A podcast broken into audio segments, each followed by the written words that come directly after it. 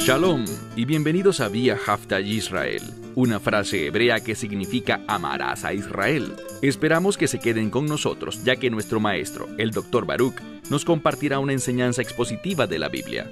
El Dr. Baruch es profesor titular del Instituto Sera Abraham, con sede en Israel.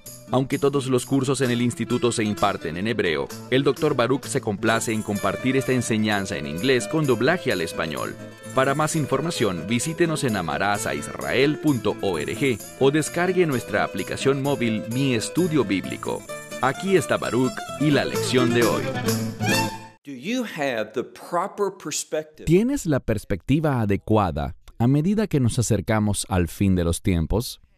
¿Tienes la actitud adecuada que el Mesías quiere que sus discípulos manifiesten? Indudablemente, nos estamos acercando hacia esos últimos días y debemos tener la mentalidad correcta. Toma tu Biblia y ve conmigo al libro de Lucas, capítulo 6. Vamos a ver una progresión en este pasaje con el fin de llegar al punto principal que esta sección quiere enseñarte a ti y a mí, es decir, a sus discípulos. Así que mira conmigo mientras comenzamos con el versículo 12. Evangelio de Lucas capítulo 6, versículo 12. Leemos. Y aconteció en aquellos días que él salió a la montaña. Ahora, lo importante es esto. Las montañas en la Biblia hablan de autoridad. Muchas veces proféticamente, una montaña se ve como un asiento de gobierno. Pero aquí estamos viendo cómo funciona la autoridad de Dios en este mundo. Y el Mesías lo demostrará para nosotros. Si queremos ser mayordomos sabios de la autoridad de Dios, y podemos decirlo con otras palabras, del poder de Dios, del llamado de Dios, de la unción de Dios, tenemos que ser personas comprometidas con algo. ¿Comprometidas con qué? Bueno, para responder a esa pregunta, solo necesitamos seguir leyendo. Vemos aquí que el Mesías fue a la montaña con el fin de orar. Si queremos tener la perspectiva correcta, si queremos demostrar la actitud correcta que un discípulo debe tener, y si queremos ser guiados por la autoridad de Dios, entonces la oración debe ser la prioridad de nuestra vida. Una de las cosas que sabemos es que Yeshua, y me refiero a Jesucristo, a menudo se refería a sí mismo como el Hijo del Hombre. Y este es un término importante que revela algunas verdades bíblicas, una de las cuales es que el Hijo del Hombre es un ejemplo para toda la humanidad. Lo que debemos entender de eso es lo siguiente. En un momento vamos a ver que Yeshua tomará una decisión importante. Él elegirá a sus discípulos y hará esta selección a través de la oración. ¿Qué dice la Escritura? Miremos con mucho cuidado la última parte del versículo 12, donde dice, Él, y la implicación es que Él estaba orando. ¿Y qué dice la Escritura? Utiliza un término que significa durante toda la noche. Así que Él estuvo en oración durante toda la noche. Y noten lo que dice. La oración, y tu Biblia quizás dirá, orando a Dios u orando ante Dios pero cuando lo vemos en el lenguaje original es distinto. Lo que dice literalmente es la oración de Dios. ¿Qué quiere decir eso? Que había un acuerdo entre lo que el Mesías oraba y la oración de Dios, es decir, la voluntad de Dios. Nosotros oramos para discernir la voluntad de Dios. Y lo que las escrituras nos enseñan es que había un acuerdo perfecto entre Yeshua, el Hijo de Dios, y su Padre Celestial, Dios mismo. Así que ellos oraban, quiero decir Dios Padre y Dios Hijo, de manera unánime y con un mismo objetivo. ¿Y qué sucede después? Leamos ahora el verso 13. Y cuando llegó ese día, llamó a sus discípulos, y la implicación es que tenía numerosos discípulos. Pero a quienes Él llama, pues bíblicamente lo que vemos aquí es que Él hará una selección. Leamos de nuevo. Y cuando llegó ese día, llamó a sus discípulos y eligió de entre ellos, es decir, de este grupo, Él eligió a doce. He compartido con ustedes en enseñanzas anteriores que el número doce es un número importante. Sabemos que se relaciona con el pueblo de Dios, pero también es un número de reino.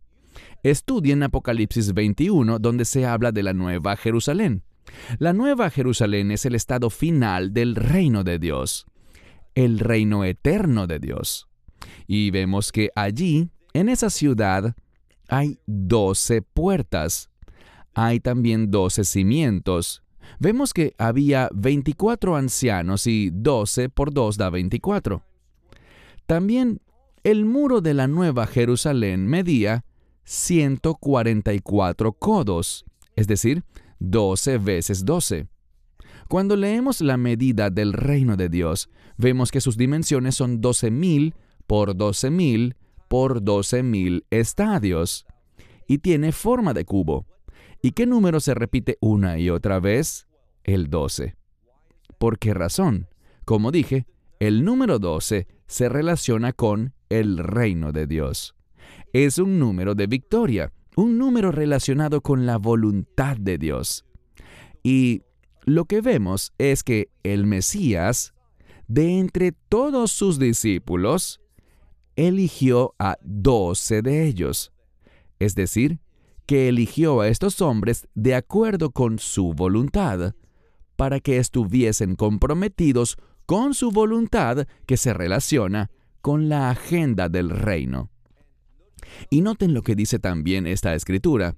Él no solo eligió a doce de ellos, sino que también dice que además, apóstoles, Él los nombró no los llamó solamente discípulos, sino apóstoles. Y la palabra apóstol significa enviado. Ser enviado con un propósito. Y ahora sabemos por el número 12 que ellos tenían un propósito de reino. Y por eso es tan importante esta sección de la escritura, porque nos enseña cómo ser discípulos, sus discípulos, y tener la perspectiva correcta, la actitud correcta que Él quiere que todos sus discípulos tengan. Pasemos ahora al verso 14. Vamos a ver los nombres de estos doce discípulos. Leemos en el verso 14, Simón, quien también era llamado Pedro, y Andrés, su hermano. Y luego tu Biblia probablemente dice Santiago, pero literalmente tanto en griego como en hebreo es el nombre Jacob, Jacob. Muchas personas no saben que Santiago bíblicamente es el nombre de Jacob o Jacob. Jacob y dice Johanan, que es Juan, también Felipe y Bartolomé, Matías, es decir, Mateo, y Tomás. Y luego otro que también se llamaba Jacob, quizás tu Biblia diga Santiago, Santiago de Alfeo y también Simón, que es llamado el celote. Y luego tenemos uno llamado Yehudá o Judas, quien es de Jacob, lo que significa que su padre se llamaba Jacob o Santiago. Y también otro Yehudá, otro sujeto de nombre Judas, quien es Judas Iscariote, el que también se convertiría en el traidor. Así que tenemos esta lista de doce discípulos por sus nombres. Y el hecho que se nombren uno a uno es importante porque demuestra que se trata de personas reales. El Mesías los eligió con un propósito, con un propósito de reino, y por eso eran doce que fueron enviados a realizar la obra del reino, para estar comprometidos con la verdad del reino. ¿Y qué más vemos? Bueno, mira por favor el versículo 17, que dice, Y descendió con ellos y se detuvo en un lugar llano. Si haces un buen estudio de la palabra para lugar llano, se refiere a algo que es plano, algo que es adecuado para un fundamento. Y esto es muy informativo. Lo que este pasaje está haciendo es brindarnos algunas verdades fundamentales sobre los propósitos de Dios, sobre cómo podemos vivir conforme a un llamado del reino, cómo reflejamos que hemos sido llamados a ser sus discípulos y servir a la luz de un reino que será establecido. Recuerda, el Mesías dijo al comienzo mismo de su ministerio, arrepiéntanse porque el reino de los cielos está cerca. Todo lo que vino a hacer estaba relacionado con su deseo, con la voluntad de su Padre, por esta unidad entre Dios el Padre y Dios el Hijo, en relación con establecer un pueblo de reino. Y nada ha cambiado, tenemos ese mismo llamado nosotros también. Una vez más, mira el texto. Verso 17. Y descendió con ellos y se detuvo en un lugar llano. Y una multitud, una multitud de sus discípulos. Así que, insisto, sí estaban estos doce a quienes llamó de manera única, pero además había una multitud de discípulos que estaban con él. Y no solo estaban esos discípulos, sino que también dice, y muchas multitudes. Así que una gran multitud de personas de toda Judea y Jerusalén y de las costas, de las costas de Tiro y Sidón, que se ubican al norte de Israel, en lo que hoy es conocido como el Líbano. Así que vemos que desde Judea, todo el camino pasando Galilea y hasta el Líbano del presente, se habían congregado muchas personas, tanto los que eran sus seguidores como también aquellos que simplemente conformaban la multitud, que acudió porque habían oído quién era Él. Pues había personas que lo proclamaban de una manera única, anunciando que tenía un ministerio de restauración de reino. ¿Dónde vemos eso? Bueno, solo tenemos que seguir leyendo. Verso 17. Al final, donde dice, estos vinieron, y aquí está la clave, para oírlo a Él. Muy importante. Él iba a darles revelación, y ellos llegaron porque creían que Él les daría la revelación de Dios, que a través de Él podrían conocer la verdad del reino, que ellos podrían tener lo que hablamos cuando comenzamos nuestro estudio de hoy, y me refiero a tener esa perspectiva de reino. Así que les pregunto, ¿están realmente comprometidos con este libro? Estaba pensando en preguntarles si estaban comprometidos con su fe, pero la forma en que nos comprometemos con nuestra fe es a través de un compromiso con la palabra de Dios, siendo obedientes a las escrituras. Muchas veces las personas malinterpretan lo que es la gracia. La gracia no es un instrumento de libertad absoluta para hacer lo que queremos hacer. La gracia tampoco nos da el derecho de manipular a Dios para que cumpla nuestra voluntad. Eso es una herejía. Es una falsa doctrina. Es popular. Por ella se llenan estadios y se venden muchos libros. Le otorga gran fama al supuesto predicador, pero no serás del agrado de Dios, porque no se trata de tu voluntad. La gracia de Dios siempre está conectada a la voluntad de Dios. En otras palabras, la gracia de Dios está conectada a los propósitos de Dios. Y cuando operamos en la gracia, sí, existe un grado de libertad. Hemos sido liberados, pero para cumplir los propósitos de Dios. Eso es lo que hace la gracia. Entonces, ¿estás comprometido con esa verdad? Así es como tú demuestras la actitud de un verdadero discípulo, uno que ha sido enviado por Dios con un propósito de reino. Mira de nuevo el texto. Estas multitudes vinieron para escucharlo a él y para ser sanados de sus enfermedades. Lo que vemos aquí es la unión de dos cosas. Ellos vinieron para escucharlo y es a través de su palabra, de esa revelación, que ellos podrían encontrar sanidad de sus enfermedades. Aprendan algo. Este mundo necesita urgentemente una restauración.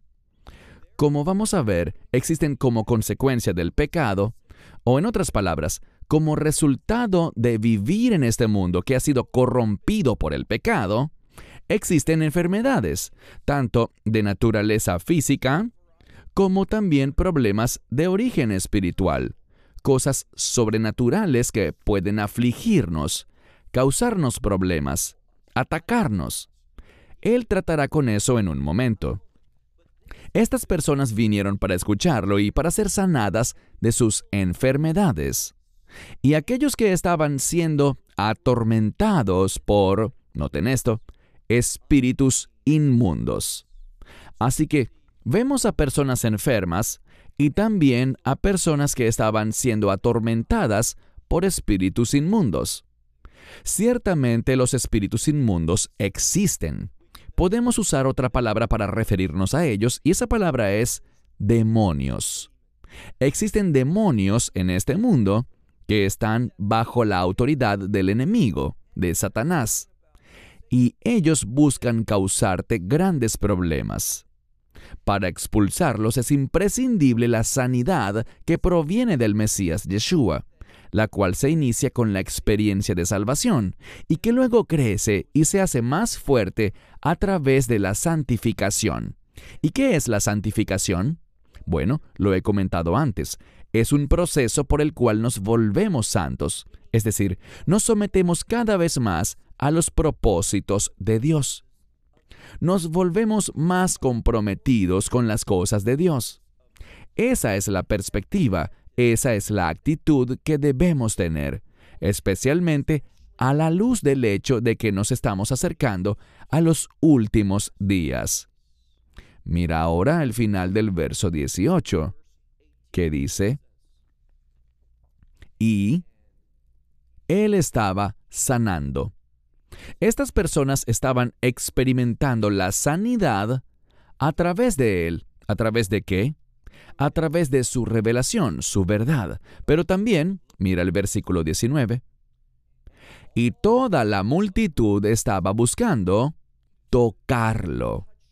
¿Por qué?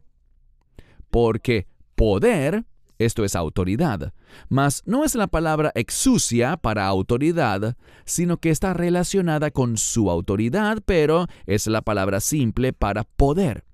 Y poder de él salía y él sanó a todos. Vean eso. Todas estas personas vinieron para oír y yo les sugeriría que esta palabra oír aquí implica algo. Se trata de oír con el deseo de responder adecuadamente. Lo que oyes, buscas aplicarlo a tu vida.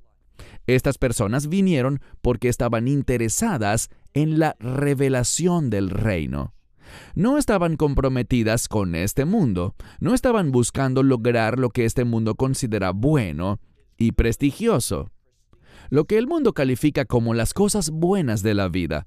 Lejos de eso, estas personas fueron llamadas y apartadas por la revelación de Dios para un propósito de reino. Ellas sabían algo, que Dios destruirá este mundo y será a través de su juicio. Lo diré de otra manera a través de su ira que Él traerá un cambio de reino a este mundo. Y eso es lo que deberíamos estar buscando. Pero necesitamos tener esa actitud correcta. Mira ahora al final del versículo 19, donde dice que Él los sanó a todos, sin excepción. ¡Qué noticias tan geniales! ¿Y cuál es el mensaje? ¿Que todo el mundo en este planeta recibirá sanidad? No, si te fijas, dice literalmente que ellos estuvieron siendo sanados, lo cual está en tiempo imperfecto. Y el tiempo imperfecto indica que se avecina un cambio, es decir, que esa condición no será permanente. Esta sanidad, de manera absoluta y colectiva, es decir, el hecho de que todos fueron sanados, lo señala a Él como el Redentor, a Yeshua como el Mesías. Pero ese no siempre es el caso. No todos encuentran sanidad divina en este mundo, pero todos encontraremos la sanidad. ¿Dónde? En el reino de Dios. Si me preguntas, ¿Dios sana hoy en día? Claro que sí. ¿Y todos reciben sanidad? No, no es así. Pero todos los creyentes serán sanados en el reino de Dios. Alabado sea Dios que algunos experimentan eso ahora, pero hay otras personas que no lo harán. Y su llamado es el mismo que recibió Pablo, entender que su gracia es suficiente, sirviendo de todos modos a Dios, venciendo cada día esa aflicción, esa enfermedad, esa dolencia, esa discapacidad, lo que sea. Pero en el reino de Dios, alabado sea el Señor, no habrá ninguna enfermedad, no habrá discapacidad, no habrá dolencia, no habrá mal ni tristeza. Pasemos ahora al verso 20. A partir del verso 20, e intentaré cubrir cuatro versos más, veremos lo que debería ser nuestra actitud. Verso 20. Y alzando los ojos hacia sus discípulos, les decía, Bienaventurados los pobres, porque de ustedes o de vosotros, lo hace personal, utilizando esta segunda persona plural. Bienaventurados los que son pobres, porque de ustedes es el reino de Dios. El término para pobres aquí es una palabra que significa estar afligido. Se trata de gente que está afligida por la condición actual de este mundo un mundo manchado y afectado por el pecado. Pero esto no será así por siempre. ¿Por qué? Noten lo que dice. Bienaventurados los pobres, porque de ustedes es el reino de Dios. Bienaventurados los que tienen hambre ahora. ¿Por qué? Porque serán saciados. Y de nuevo lo hace personal diciendo, ustedes serán saciados. Luego dice, Bienaventurados los que lloran ahora, porque ustedes reirán. Vaya, qué esperanza tan maravillosa. Cuando estemos en el reino de Dios, vamos a reír. Esa es una expresión, un término que manifiesta alegría y felicidad, pero que también implica un cambio. No hemos tenido todos la experiencia de mirar hacia el pasado, pensar en una experiencia difícil, dura, desagradable, un momento que tal vez nos causó una gran tristeza. Pero, con el pasar del tiempo, recordamos lo que pasó y a veces hasta nos reímos de esa experiencia. Porque esa ya no es nuestra condición actual. Ha sucedido un cambio. Y lo que Dios promete aquí es lo siguiente. Se avecina un cambio en el que aquellas cosas que nos hicieron llorar, esas experiencias que nos provocaron vacío y aflicción, todo eso cambiará. ¿Cuándo? En el reino de Dios. Y luego dice, mira el versículo 22, Bienaventurados son ustedes o vosotros. Nuevamente utiliza esta segunda persona. Bienaventurados son ustedes cuando los hombres los odien. Piensen en eso. Bienaventurados son ustedes cuando la gente los odie y cuando ellos los excluyan. Y por cierto, nuestra fe hará que seamos excluidos. Perderás contratos. Si tienes un negocio, perderás trabajos debido a tu compromiso con la autoridad del Mesías debido a tu sumisión a la revelación del reino. Serás excluido, dice él, y además te insultarán. Te van a insultar y divulgarán o harán conocer tu nombre como el de alguien malvado. ¿Y por qué te difamarán como si fueras alguien perverso? Dice que por causa del Hijo del Hombre. Y recuerda lo que dije. Hijo del hombre es sinónimo de ser un ejemplo. Él es el ejemplo perfecto para la humanidad. Hijo del hombre simplemente significa siervo de la humanidad. Y una de las formas en las que Él nos sirve es siendo ese ejemplo perfecto de cómo vive un individuo piadoso. Y dice en este pasaje, ustedes serán odiados, serán excluidos, divulgarán sus nombres como malvados. ¿Por qué? Por tu compromiso con la verdad de Dios. Así que no permitas que cuando te levantes por la verdad y los estándares de Dios, no te aflijas por aquellos que dicen que eres un fanático, que eres estrecho de mente o que causan que seas removido de tu posición, de algún comité o de alguna organización. ¿Cuál es el problema? Lo que sea que pierdas en este mundo, lo recuperarás multiplicado en recompensas dentro del reino de Dios.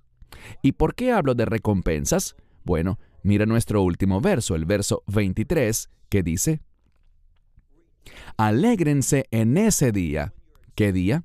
Cuando seas excluido, cuando te den esa mala fama, cuando seas odiado, cuando llores por lo que te están haciendo, por esa tristeza que el mundo te hace experimentar.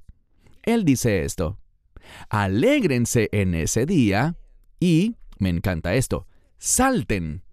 Esta es una expresión de alegría. Es una señal exterior de una alegría interna que supera lo que el mundo intenta echar sobre ti. Dice, porque he aquí, y esto lo hace enfático, está resaltado dentro de la oración. Dice, porque he aquí, tu recompensa es grande en el cielo. Ahora, en este caso, la palabra cielo se refiere al reino de Dios. Vamos concluyendo. Seguimos. Porque de esta misma manera, sus padres hicieron con quién? Sus padres hicieron con los profetas.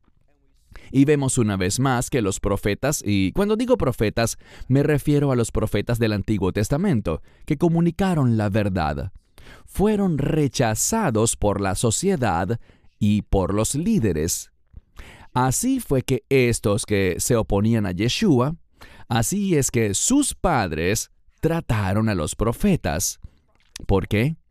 Porque los profetas divulgaban la verdad del reino. El mundo no quiere la verdad del reino. Para terminar te hago una pregunta muy importante. ¿Estás verdaderamente comprometido con la verdad del reino, porque eso es lo que nos preparará para los últimos días. Esperamos que te hayas edificado con el mensaje de hoy y lo compartas con otros. Te invitamos a seguir nuestros estudios cada semana por este canal y por el portal de YouTube de Amarás a Israel. También puedes descargar nuestra aplicación móvil gratuita Mi Estudio Bíblico. Finalmente, para obtener más información sobre nosotros, visita nuestra web amarasaisrael.org, donde encontrarás otras conferencias de Baruch en audio, video y texto. Hasta el próximo programa. Que el Señor te bendiga en Yeshua Hamashiach, Jesús el Mesías, mientras caminas con él. Shalom desde Israel.